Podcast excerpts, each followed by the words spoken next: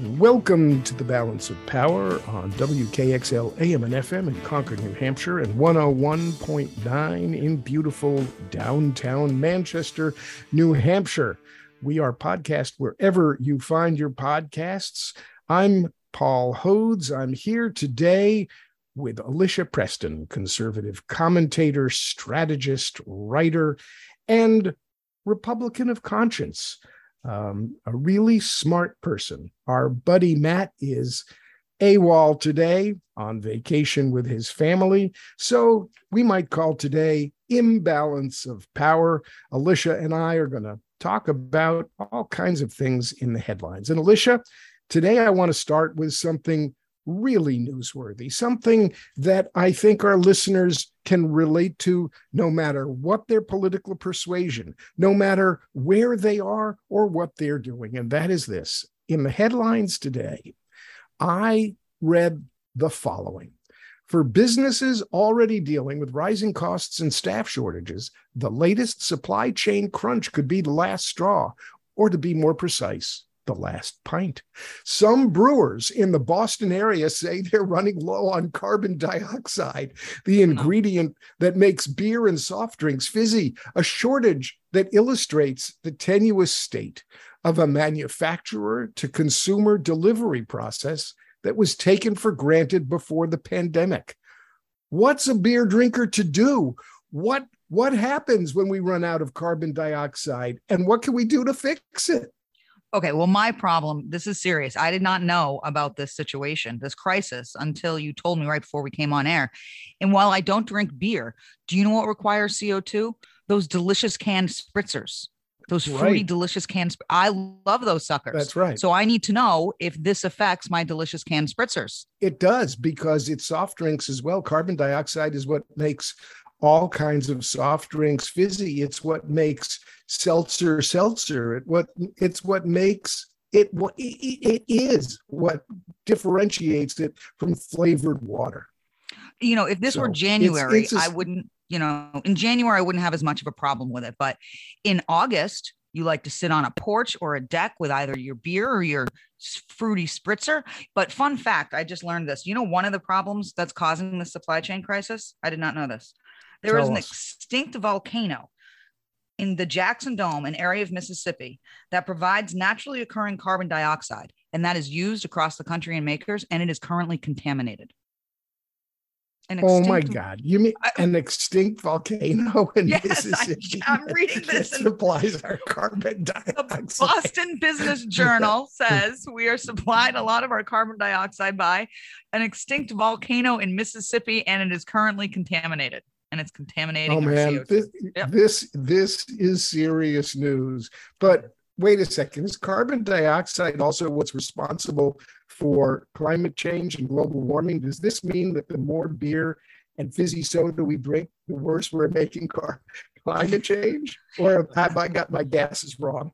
I will make some sacrifices in life to protect the environment.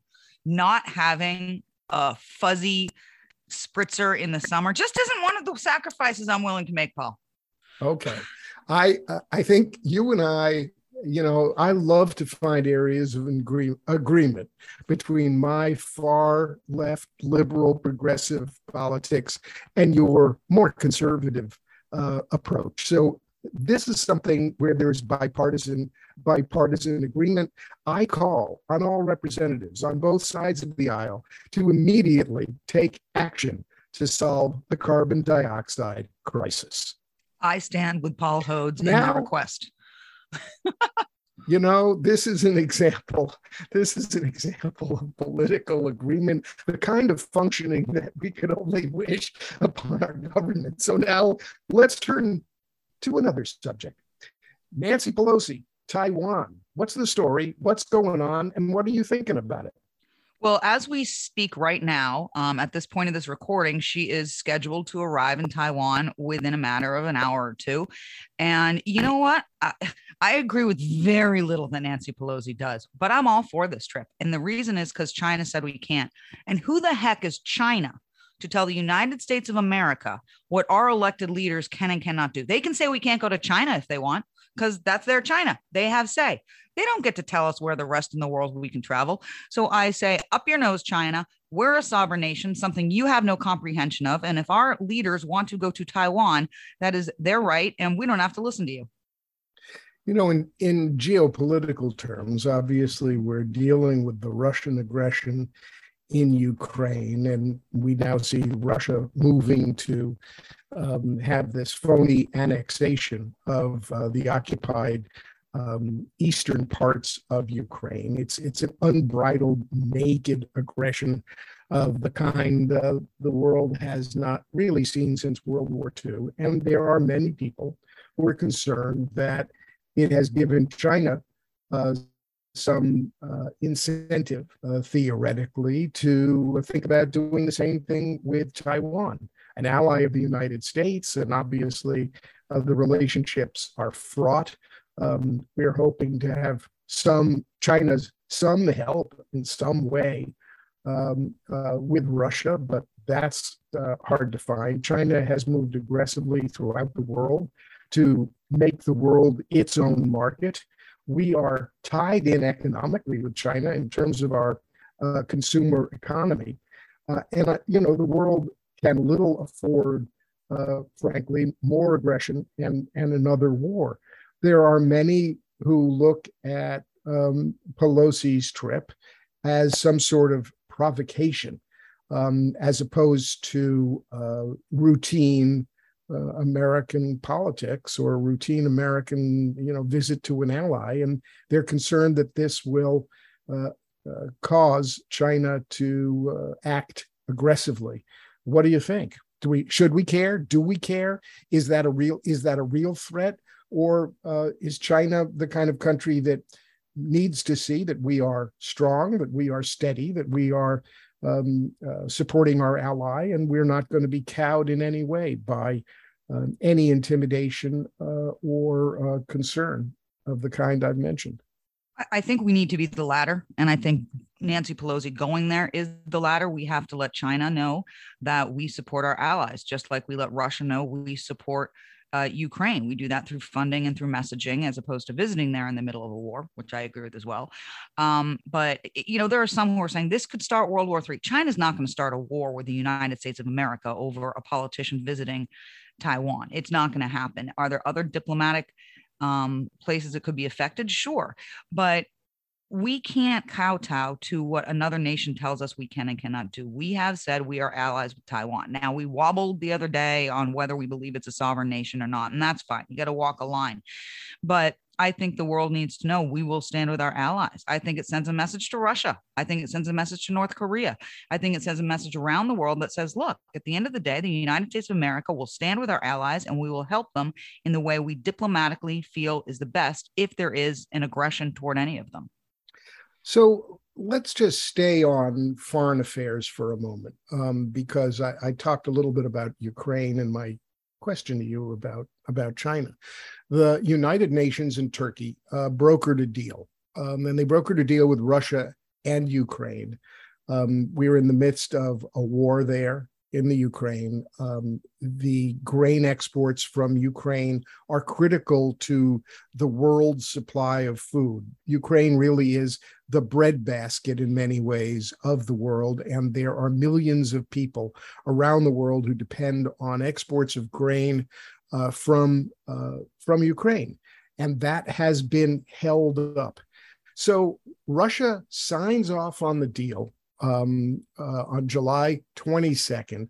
But meanwhile, um, instead of merely allowing uh, the Ukrainians to uh, ship the grain, uh, Russia has been bombing Odessa and bombing uh, Ukrainian ports. They signed a deal to say yes, we'll allow grain to leave. They bomb they they bomb indiscriminately, repeatedly since the grain deal was signed, and finally, finally, a ship or ships have now uh, begun to leave uh, the ports. But do we know whether this bombing is going to stop? Do we know whether they're going to continue to bomb in the face of this deal?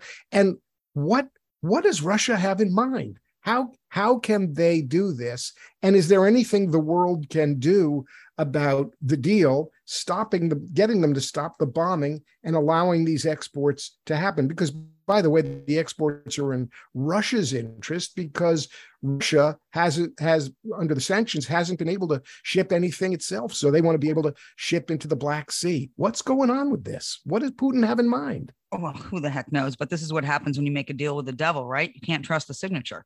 And so, yeah, they said, sure, we'll make a deal. You can let these boats out of the port into the Black Sea so they can distribute the needed grain. But then they bomb the place that all the grain is coming through and the people that are bringing it through. And that's in the ports of Odessa. Um, you know, Putin's a terrorist at the end of the day, and, and he's a thug and a war criminal. And I don't know how you stop someone who fears no repercussions. And he fears no repercussions because his people are suffering. The unemployment rate in Russia right now is over 40%. People are starving, they're unable to work, and he doesn't care. In a normal country, the leader of the country cares what's happening to the people. That is the driving force of their leadership. Whether you agree with them or disagree with them, that is a driving force of their leadership to do what's good for the nation. And therefore, it stops bad actions. Putin doesn't care what happens to his own people and therefore he fears no repercussions. He's worth billions of dollars. He can sit in his ivory towers and be fed, and his family can be, and his people be damned. So, short of military action at that point, which I'm not saying is a good idea, I don't know how you stop a madman who fears nothing in retaliation. Meanwhile, uh, Putin has, is moving forward not only with the continued indoctrination of young people in his country and not only with um, this indiscriminate war that targets civilians. Not only is he a war criminal, but he's also now ginned up a phony referendum on annexation uh, in the eastern provinces of Ukraine to make them part of Russia. Um, in the Donbass and Donetsk, the, the the regions in the east. What it what that would do, frankly, is uh, he's after, and I think this has been part of his end game all along. He's after um, having a, a Russian controlled land bridge between mainland Russia and the Crimea um, because of the um, uh, incredible uh, reserves there of oil and gas, because of the ports, because of what it means to Black sea, to the access to the Black Sea, um, to controlling Ukraine's shipment of grain and other foodstuffs out of its ports in the Black Sea. It creates geopolitically a much more uh, powerful Russia. I think that's what his end game has really been uh, all along. And I guess the question is whether he's going to stop there, whether or not there is whether whether or not this grain deal is some light in this darkness of war and whether um, it is an opening for the West to say, okay, um, uh, enough's enough. You got to stop this now.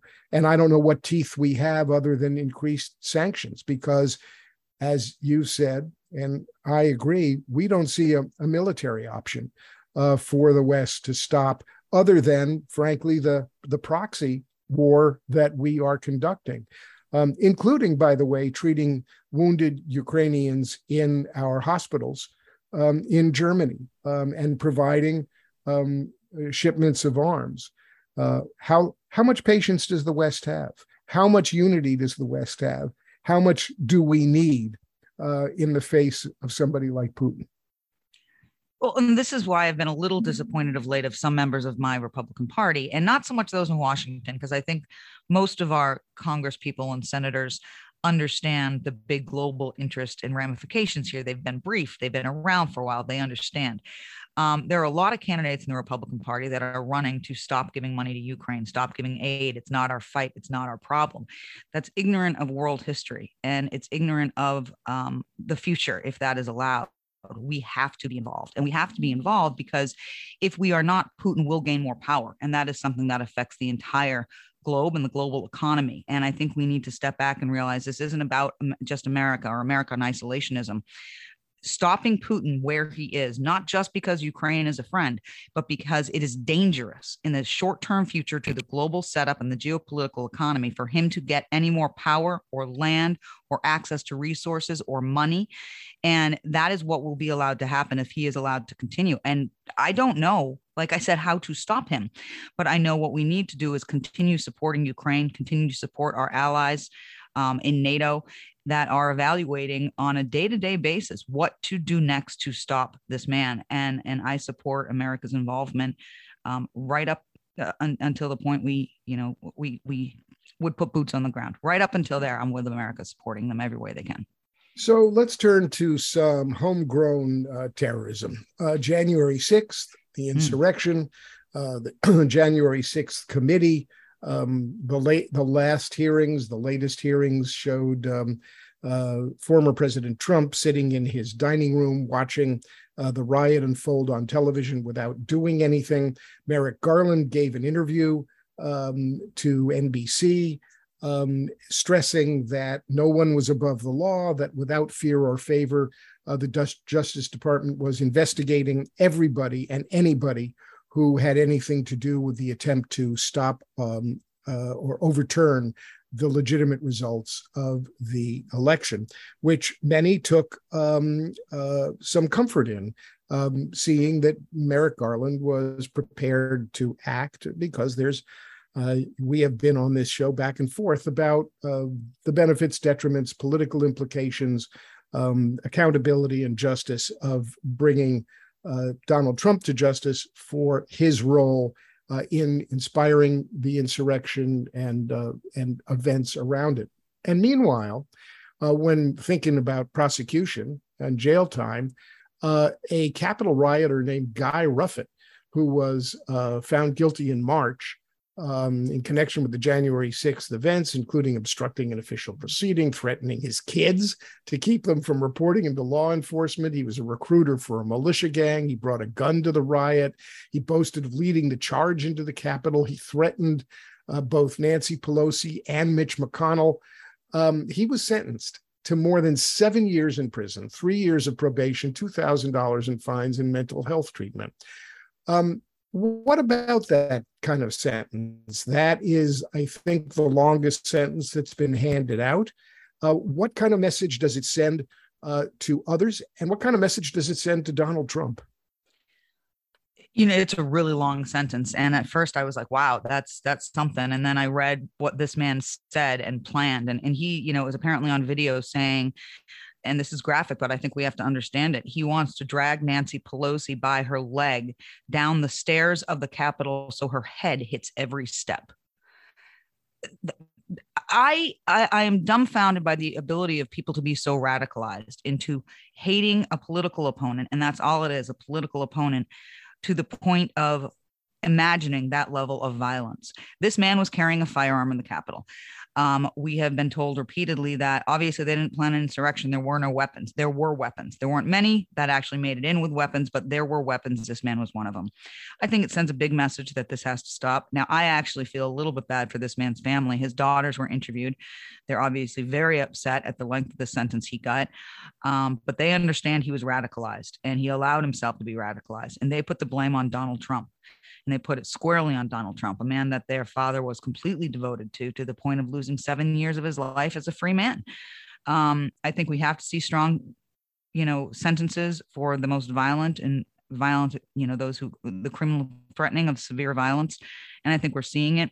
I don't know what message it sends to Donald Trump, um, if any. I, I just don't. Uh, but I think it sends a strong message to anyone who wants to commit acts of violence on the sacred grounds of our capital again that it's not going to be stood for. You know, once upon a time, uh, when I was a prosecutor, uh, I was prosecuting a big white collar case. And in my closing to the jury, I held up a pen and I said, you know, this is this is a, a, a crime not of violence, but a monetary crime. But sometimes this pen can be as uh, significant as a gun in the commission of a crime. And I guess I was talking about the fact that you don't actually have to pull a trigger to be guilty of a crime.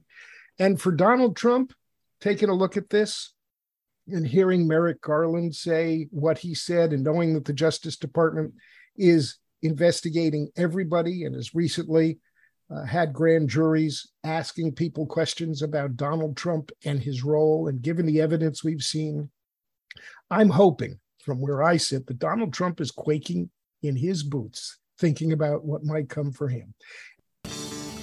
So let's go back across the seas. Um, President Biden uh, took to the airwaves to announce to the nation that there was a drone strike in Kabul, Afghanistan, on Ayman al-Zawahiri, the number two to Osama bin Laden, who planned 9 11. Zawahiri believed that attacking the US and allied countries was essential to undermining pro Western Arab regimes that were standing in the way of uniting Muslims.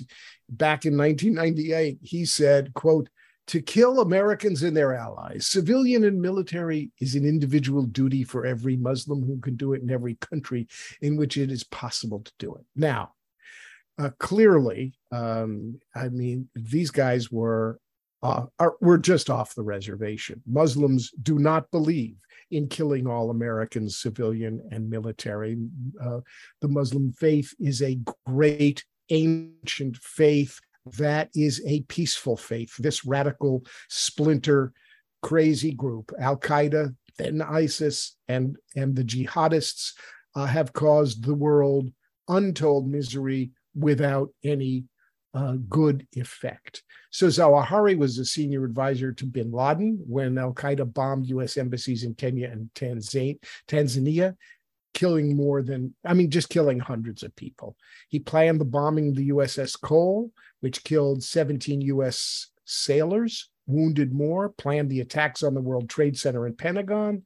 Um, he was taken out by a drone while standing on a balcony in Kabul, Afghanistan. Big deal? No deal? Um, does it prove that our country is firm in its resolve to uh, continue to hunt down uh, those who perpetrate violence? And what about using drones? Um, we don't have any more military presence in Afghanistan. We have withdrawn from that country, leaving it in a state of misery. Uh, there's lots to say about that. But what about this long time that it took to bring Zawahiri the ultimate form of justice? Um, there was no trial. Uh, he was killed by a drone.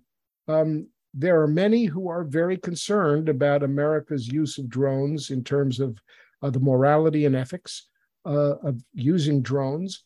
Um, on the other hand, in this targeted strike, apparently no civilians were injured. Um, it was very precise. And this is an undisputed bad guy terrorist. What are your thoughts? I, I, I champion it. I think it's fantastic. Um, I don't think a terrorist like he uh, gets a trial. I think you know you, you're you're a warlord. You are a man of mass destruction, and we get to blow you up off your balcony in Kabul, Afghanistan. Wow. And I'm glad we did it. Look, the use of drones has done many good things. One of which is uh, it keeps danger away from our military members, our troops who are there. They're able to do it from afar. They've gotten much more precise. In the past, they couldn't necessarily be as precise. I read a report that President Biden wanted to ensure there were no civilian casualties, including his um, own family. And this was a way to be able to do it with complete precision. And, and it, it worked. Mission accomplished. It's achieved. There are other issues to consider, and that is, you know, it's reported that he moved back into Kabul after America withdrew from Afghanistan. Thought he'd feel comfortable there. I'm thrilled that he wasn't comfortable there, that Americans still have assets or eyes in the region. It does make me a little concerned about what kind of terrorist cells are growing again in Afghanistan. That's where they were allowed to build themselves and spread their uh, their propaganda, their lies, their extremism, and their radicalization, and what that means not only for the region, but for the ultimate goal of this sect of bad guys who do want to wipe out we infidels that are the West. So, what happens in Afghanistan, from which we've withdrawn, um, if in fact we see a repeat of what happened at the end the end of the last century, um, with growing terrorist cells being harbored by the Taliban, who, by the way, have broken every promise that they made to the world about how they would treat their citizens. Every single promise has been broken, totally untrustworthy. And um, uh, do we have any I mean, is that going to be grounds for some military intervention again from the U.S. Uh, in terms of dealing with any of these cells if they grow? Um, and is that a, a, reason to go in with the military as opposed to uh, going in to deal with the Taliban who've breached all their promises about how they treat their citizens and are and are in fact um, governing a, a, a country in starvation and ruin? You know, we can't turn back the clock, but even at the time, I said I, I, completely disagreed with 100% withdrawal from Afghanistan. Generals with experience in this, with far more knowledge than I do, agreed and said you could have left something as small as 5,000 troops there and you could have kept stability in the area. And instead, we abandoned it completely. Our, our withdrawal was an absolute disaster as, as it proceeded. And the aftermath, I think most of us knew like like you don't negotiate or make deals with Putin. You don't do it with the Taliban. They're terrorists. They're bad people. They rape women. They they keep them in in complete hidden garb. They they repress them. They suppress them. They don't let them work. They don't let them drive. They they beat them. They stone them in the streets. They have no value of human life. We could have prevented where we are today by leaving a minimal amount of troops just as a message that it can't go back to the way it was. And we didn't do that. Now, so we didn't do that. Can I, let me ask you. So, so you you did you think Donald Trump never should have made that deal? I don't think Donald Trump should have made the deal at all, and I don't think Joe Biden should have carried it out. I, I didn't just I didn't agree with Donald Trump when he did it, and I didn't agree with Joe Biden when he executed it, and I didn't agree with Joe Biden when he said, "Well, Donald Trump made the deal, so I had to follow it." No, you didn't. You could have backed out of that deal because it was a bad deal, and you know that was governing from PR on both of their behalfs well, we made this campaign promise, so we're going to stick to it. Okay, the stability of the world kind of matters more than your campaign promise. And and here we are today. And the reason that that bad guy was on that balcony in Kabul is because we withdrew 11 months ago. Now, we can't just go back in today, but it does lead to what does the future hold? Will there be more terrorist acts around the world that are being grown in, in the, you know, land of Afghanistan and how will we react? I don't know the answer. Well, it's certainly true. There was there was never going to be any good way to withdraw from a, a, an occupation that we probably never should have been in. I mean, if we'd been surgical about dealing uh, with Al Qaeda uh, from the beginning, as opposed to going into Afghanistan and occupying the country, um, uh, that we we wouldn't have been in this uh, in in this situation, and the world wouldn't have been in this situation. So, you know, we we don't have to relitigate all the the flaws of the Bush, Cheney, Rumsfeld uh, policy, uh, but we are unfortunately reaping uh, the bitter fruits today. And frankly, Afghanistan is now off uh, American radar screens uh, for for most of us. We're thinking about we're thinking about COVID. We're thinking about Ukraine, um, uh, and and even Ukraine is kind of falling off the radar screens for most Americans because our attention span uh, in the media's attention span um, is rather short. But um, uh, the situation with the Taliban isn't good, and I do not foresee uh, any further American military intervention. Uh, certainly, if Joe Biden as is president, and certainly if he wins or when he wins his second term, uh, I don't see huh. any any chance He's not uh, running. F- further military intervention in Afghanistan. Speaking of Joe Biden not running, that's what that's what you say. That's what you think. Uh, in re- there have been, you know, and we talked about it on the show, a lot of chatter uh, among Democrats um, about whether or not Joe Biden would or should run, and uh, that's quieted down a lot. And in fact, last week, I would say last week or two has been a pretty good week for Democrats. I mean, let's face it, uh, it's been a better news than Democrats have had for a long time. And one of the reasons, one of the big reasons was that uh, Chuck Schumer and Democratic senators were able to make a deal with Dino um, uh, Mr. Manchin, the West Virginia senator who seems to, um, uh, you know, or as the Borowitz report said, he's been thrown out of the Republican Party for making a deal with his fellow Democrats on something that they would not call Build Back Better because that name seems to have had, for some reason, unfortunate connotations. So they called it an inflation fighting bill. But it, the Democrats uh, are on the brink, it appears, of passing a really significant piece of legislation. Uh, there's $379 billion for climate change. It reduces the deficit by $300 billion. It extends Obamacare. It gives uh, Medicare the right to negotiate on the most serious um, and expensive cancer drugs uh, over time. It does reduce the deficit, which Joe Manchin has uh, been a, a real hawk about um, and fiscal responsibility has not exactly been the watchword of any administration, whether Democrats or Republicans, though Democrats generally reduce deficits and the Republicans sink us into a hole of debt and deficits. But putting that aside, the Dems made this deal with Manchin to the surprise of everybody in Washington. And then the news said Manchin won't say that he supports Biden's reelect. Now, our missing buddy, Matt Robison, has said that he thinks Joe Manchin is the Democrats' best friend because by holding uh, the Democrats to a smaller deal, um, a what some might call a more balanced deal, uh, but still the most significant climate legislation uh, ever, um, Joe Manchin has done the Democrats a favor.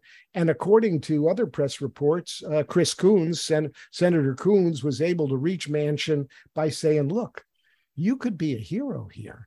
To which Manchin is said to have replied, You mean it's like a walk-off homer in the bottom of the ninth? Coons said exactly.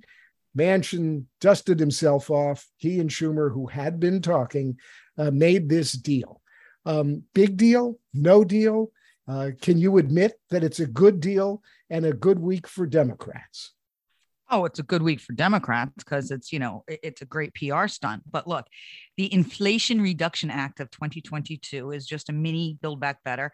And here's where everyone agrees Democrats agree, economists agree, academics agree, politicians agree. It will do absolutely nothing to reduce inflation, like absolutely nothing. No one has been able to, from every academic institute that's looked into this to non-partisan uh, organizations, everyone is in agreement. Whether you love this bill, hate this bill, it doesn't do anything to reduce inflation, and it is called the Inflation Reduction Act of 2022. So what's going to happen is Democrats enjoy your good week because it sounds great. But November is a long way away. And in November, inflation is still going to be through the roof. We're still going to be spending three times for the eggs we were a year ago. We're still going to be serving chicken on taco night instead of beef. So enjoy the good week of PR because reality is going to kick back in that the fancy name of the fancy bill that has nothing to do with what it's titled after will do nothing to change the American state affairs come the midterms in November. So I, I get it. I mean, you you've made you know your argument has been that all people care about is the price of eggs and bread and gas. Mm-hmm. Uh, gas prices have come down. Uh, no single president or party is responsible for inflation. We've had inflation because of supply chain issues and COVID and other things. The Fed um, is acting now quite aggressively to deal with inflation and trying to balance um, controlling inflation with interest uh, rate uh, increases against the threat of a recession. It's a very, very fine line in trying to tinker with a multi trillion dollar economy. Um, and keep everybody happy. Um, you know, uh, left left leaning economists like Paul Krugman um, think that we can avoid a serious recession, but but think there we very well could face um, some kind of recession that, as I agree with you, would not be good uh, for Democrats if uh, over the next hundred days the economy uh, sinks into a recession. At the same time, um, Democrats have gotten done uh, what they said they would get done, although not in in in the form in the complete form that everybody wanted. But there is no major legislation that ever is passed in the total form they want to do. Um, and we are in with this legislation um, making some we stand to make some real progress on climate change which is a 40% reduction in emissions by 2030, not quite the 45% we'd hoped for, but a significant dent, as well as the healthcare provisions um, and other provisions, including a minimum corporate tax, preventing, uh, hopefully, hopefully preventing corporations like Google and Amazon from paying zero in taxes as they have. Um, but taking and taking away the carried interest loophole. So there are some important things uh, in this. But speaking about November and speaking about the function of Congress, What's with your Republican colleagues in the Senate who, in retaliation for the Democrats passing legislation that is good for America, whether you think it's going to help inflation or not, this legislation is good for America. What's with the Republicans taking it out on our veterans by blocking legislation that would have dealt with the fallout from the burn pits in Iraq and Afghanistan that are affecting so many of our returning service members. What kind what kind of political party takes it out on our veterans? What kind of hypocrites are happy to send people off to war, but when they come back will block legislation designed to help them while they're suffering from the fallout of the toxic burn pits in Iraq and Afghanistan. How do you explain it? Now, I often call on you to try to defend the indefensible. And as far as I can tell, this is one of those cases. So there are two perspectives to have here because sometimes I put on my American citizen hat and sometimes I put on my, you know, political consultant hat. From a political consulting standpoint, you could not have been more stupid. Like, I, I, don't understand. It had already passed the Senate. It went to the House. It was tweaked with a technical issue in the House. So it had to go back to the Senate. And that's when they voted against it. From a PR standpoint, passed the damn bill. Um, from another standpoint, I'm, I'm a little more conflicted, and that's this. And I, I, should just accept this is how Washington works. I hate how Washington works. I hate how laws are passed in Washington. You know, as a lobbyist in New Hampshire, I get to see how the sausage is made. I like how the sausage is made in New Hampshire. It's pretty clean. In Washington, it's like, here's a really great, important bill, which this burn pit funding for veterans is a hugely important bill. It needs to pass tomorrow. Um, but what we're going to do is put a bunch of other stuff in there. And what we're going to say is if you vote against it, you're a terrible person who hates our veterans, which is exactly what went down. So I, I don't like how they process it through that. I think it's it's politicizing a, a, piece of legislation that should not be politicized. It's being used to make campaign ads, and it shouldn't have been done that way. That all being said, Republicans get back in the chamber. There's a Toomey amendment that's going to come in. It's going to fail to get the 60 vote it needs. When that amendment fails, which will be a technical tweak on how the money can be spent, Republicans vote for the damn bill. Well, that seems that seems pretty clear. This that's the Republican of conscience speaking, uh, not only about the dysfunction in in Washington, but but just acting stupid. I mean, come on, people, grow up, put on your pants and and and just stop it. You know, there there are times when you just need to swallow that the other side has a win, and we got to do the right thing. Even it, hold our nose and do the right thing.